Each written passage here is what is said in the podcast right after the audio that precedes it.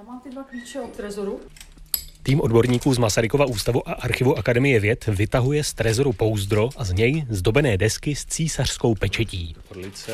Takzvaná zakládací listina České akademie. My, František Josef, první z boží milosti císař rakouský, král uherský a český. Vystavená císařem až dva roky poté, co Česká akademie císaře Františka Josefa pro vědy slovesnostnou umění vznikla. Vysvětluje Vlasta Mádlová. Nějakým způsobem dodatečně teda by k tomu byla i nějaká listina, takže než se vyjednaly všechny ty podmínky, došlo k tomu podepsání té listiny. Mě překvapilo, že František Josef je podepsaný dokonce i česky, vlastnoručně. Ano, ano. On ovládal snad všechny jazyky své monarchie, aspoň pasivně. Doplňuje Jan Chodějovský. Česká akademie věd a umění byla jednou z předchůdků dnešní Akademie věd, která počítá svou historii od roku devatenáct padesát tři.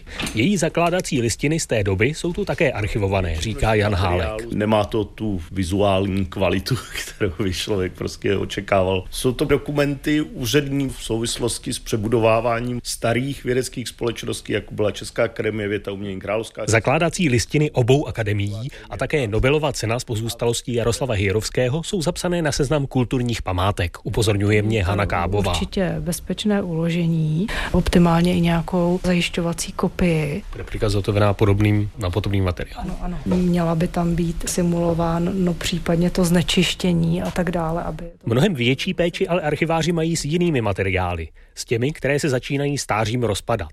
Papír nevydrží tolik, co pergamen, ukazuje Helena Kukešová. Zub času působí na tiskoviny, na noviny, časopisy. Vidíte teďka... Přelíčení s Hilsnerem pro vraždu v Polné. Tištěné v tom roce trochu, osmnáct devadesát devět. Ta, ten barevný papír je trochu vypledlý, tady je kus vypadlého místa. Ano, i ty okraje se trošku drolí. To není jenom kvůli tomu, že by to bylo jako ohmatané, otrhané. Tam už působí ta kyselost. Ten čas v neprospěch té archiválie a díky tomu, že je to aspoň v té stabilní teplotě a v tom nekyselém papíru, tak se nám ten proces zpomaluje. Ale pokud někdo chce studovat tyhle materiály, tak je lepší, když má kopie ofotografované, ano, digitalizované. Přesně, přesně tak. Ale konkrétně tyto materiály ještě na digitalizaci čekají, protože tento se bude digitalizovat pomocí fotoaparátu, jelikož při pokládání nad skener by hrozilo, že by se to rozpadávalo, rozvolnila ta vazba. Na digitalizaci si v archivu dávají pozor. Teďka do přízemí.